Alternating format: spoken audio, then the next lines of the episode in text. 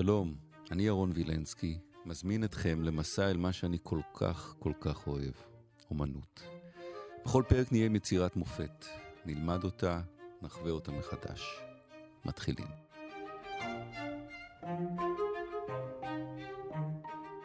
לפני הרבה שנים הייתה תערוכה במוזיאון ישראל בירושלים. אני חושב אחת הראשונות שממש גרמה ל... ל... מאות אלפי ישראלים לרוץ ולעמוד בתור, אני זוכר, עמדו בתור לתערוכת אומנות, קראו לה שיכרון של צבעים, אם אני לא טועה. כן. ושם היו הרבה וסילי קנדינסקי ודוקטור דויד גרייבס, אתה מביא אותנו אל קנדינסקי עם הציור הזה, שאנחנו עכשיו מסתכלים בו ומדברים עליו תוך כדי, גם המאזינים שלנו, גם אנחנו. תמונה עם קשת, או הקשת הצהוב. כן. בוא נתחיל לנתח מה קורה פה קודם כל בציור הזה, כי מי שרואה את זה בהתחלה רואה הרבה הרבה צבעים.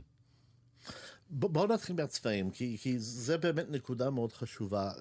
קנדינסקי, אנחנו מדברים על 1909, והאירופים אה, מציירים מאז ואן גוך בצבע היסטרי. אה, מטיס וולמינק ולפוב, זאת אומרת, הצבע שולט, כולם משתוללים עם צבעים, והם מציירים בסגנון שאנחנו קוראים לו אה, אקספרסיוניזם אה, פיגורטיבי. אני רואה גשרים, עצים, סוסים, בני אדם, והכל צבעוני ומאוד אקספרסיבי. ורק להסביר את המילה אקספרסיוניזם, זה, זה להוציא החוצה, זה, זה המון משיכות של צבעים, זה לא הציור המדויק הריאליסטי. זה לא, נכון, זה לא משהו, זה לא ציור ייצוגי, זה, זה לא ציור שהוא מראה... זה לא בדיוק מה שאנחנו רואים, בדיוק, לא מראה יותר מה שהוא רואה. יותר, רואה, מרגיש, חש. זאת אומרת, הציור הוא לא אמור להיות ייצוג של משהו בטבע או משהו בעולם, אלא הוא אמור להיות מבע שלנו, של העולם הפנימי של האדם. מה עושה פה קנדינסקי? ואז הצבעים הם השפה של האמוציה, ומתחילים באמת להשתולל עם הצבעים. וקנדינסקי מפתח מין רגישות לצבעוניות. שהיא כל כולה מאורגנת במקצבים מקצבים.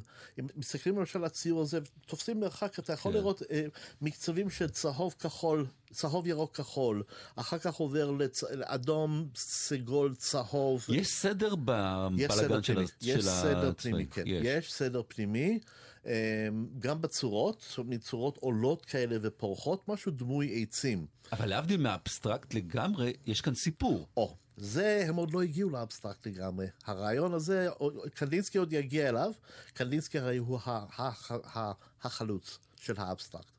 ופה הוא בדרך, אבל פה הוא בדיוק בין, בין לבין, כי יש פה עדיין סיפור. אוקיי, אוקיי, עכשיו, אתה, אה, השם זה תמונה עם קשת. הדבר הראשון שאתה ניגש לציור, אתה מחפש את הקשת. זו, זו, זו, בדיוק, ואז אתה מוצא אותו. בפינה הימנית התחתונה, נכון. אנחנו מוצאים שם קשת. רואים את הקשת, רואים ממש את היד מחזיקה את הקשת, את הראש שלו, ורגליים, ו, ויש גם אנשים בצד בצד שמאל. בצד השני יש אנשים. ואני רואה כאן בתים, ואני רואה קצת עצים יש, מעליו. יש פה סיפור, קורה פה משהו, זה ברור שקורה פה משהו. מה הוא עושה הקשת? אז זהו, זה, זה, זה, אני חושב שזה היופי של הדבר הזה. כל אחד בא עם הסיפור שלו. עכשיו, זה לא יהיו סיפורים שונים, זאת אומרת, זה לא יהיה סיפור, אני אספר סיפור על, על, על, על שלגיה, ואתה תספר, לא, כי אנחנו כולנו, שנינו נספר סיפור על הקשת הזה. נכון. אבל זה יהיו סיפורים שונים. אבל אני פספסתי פה משהו, יש משהו שאני לא רואה? אה, יש משהו, אם אתה מסתכל על הקשת, ואתה מסתכל, הוא יושב על משהו. הוא יושב על... על מה? על סוס. איפה יש פה סוס? הוא יושב על סוס, שני רגליים. למטה למטה, שני רגליים נכון. מושטות קדימה. אה, והנה הפה שלו. והראש והפה, השיניים. הפס הלבן הזה, זה השיניים. השיניים בין השפתיים האדומות. אם אתה שם... לא ראיתי את זה. הסוס דוהר, עכשיו תסתכל שוב על הקשת, מה הוא עושה? הוא אחורה. הוא מסתכל אחורה. כלומר? הוא בורח ממשהו. מישהו רודף אחריו, הוא בורח ממשהו. עכשיו תמשיך... לכיוון העיר. עכשיו לכיוון העיר. מה יש בעיר? מגדל. מגדל. מה יש למעלה במגדל תמיד? תמיד. שומרים? לא. ש... לא, מה? תמיד למעלה במגדל יש מישהי. הנסיכה, הנסיכה היא תמיד למעלה במגדל. איפה מצאת פה נסיכה? אני בטוח שהיא שמה בגלל שאורבים לו שם האנשים, השומרים, וזה זה בטוח. והוא בדרך לנסיכה. הוא בדרך לנסיכה, ורוצים אחריו להציל אותה, זה תום קרוז שם, זה, זה ברור. וואו. עכשיו, מה, מה, למה זה כל כך יפה? כי קנדינסקי בעצמו, יחד עם הזמנים, הם הולכים לקלקל את זה, לצערי הרב. השילוב הזה, זה להם נחמד מדי שיהיה סיפור. השילוב הזה של סיפור שאתה יכול לספר, עם צבעים אדירים שאתה יכול להתענג עליהם, השילוב של החוש עם השכל, של הלב עם הראש, לדעתי זה שילוב מנצח. הם, לא היה להם טוב עם זה, הם רצו ללכת למשהו טהור, אז הם רצו ללכת לרגש טהור, אקספרסיוניזם טהור, אז הם התחילו לעשות אבסטרקציה, התחילו להציע החוצה את הקשתים, ואת הנסיכות, ואת העצים, וכל הדברים האלה, ולהישאר רק עם צורות צבעוניות. ש... מה, כדי להיות בכוח מודרניים? לא, זה, זה לא בכוח, זה היה, זה היה חלק מן העניין להיות מודרני. היה להיות טהור. אני לא מאשים אותם, כי אנחנו מדברים על נגיד, זאת אומרת, אנחנו לא מאשימים, אנחנו באים בביקורת כשהייתם יכולים לעשות לנו עוד כמה ציורים כאלה. הלוואי, זהו, היה נורא חבל לי. מצד שני, בזמנים האלה, המדע הולך ומסלק את הסובייקטיבי ממנו, והוא נסע על טהרת האובייקטיבי. יכול להיות כמין תגובת נגד, אז האומנות שלנו התחילה לסלק את האובייקטיבי. כמה מילים על קנדינסקי? קנדינסקי היה צייר רוסי. אה, במקורו, שגלה מרוסיה ועבד בגרמניה. אה, ובין מלחמות העולם הוא היה המאסטר לציורי קיר של הבית ספר המפורסם, הבאוהאוס.